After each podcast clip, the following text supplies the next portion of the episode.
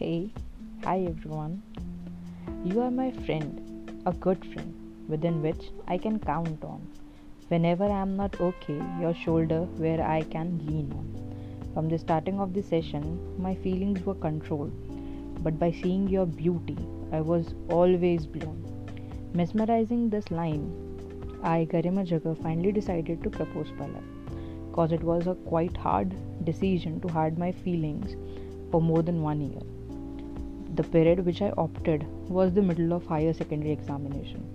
Confused with my undeniable feeling, irritated with my patience, and finally frustrated with my inner voice, which was continuously commanding me to utter every minute emotion and feelings in front of her. So I finally spelled with the help of three big, big, long, long messages, wherein I expressed the feeling of love, explained that you are more than just a good friend, continued with spending my entire life with you.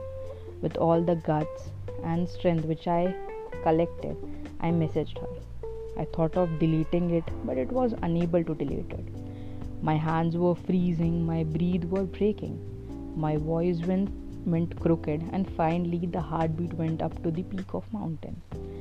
Later, when I saw blue text, that was clearly signifying that the message has been delivered and seen.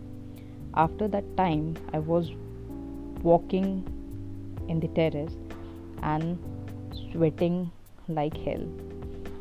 The time walking was such manner that it was even slow than a turtle.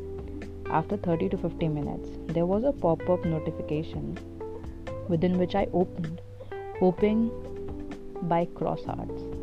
Yeah, that's that was a rejection, explaining that she was not a lesbian and can't carry on with the relationship. Heartbroken numbness, scattered with all the courage and blurred with my life, went to the turning point. Ah, again rejection? Yeah, I can handle. But inside, I was knowing that it was quite bad. I can't cope up early and I can't cope up with that much rigidity. The next part will be elaborated about the feelings which Palak was having. Thank you for listening.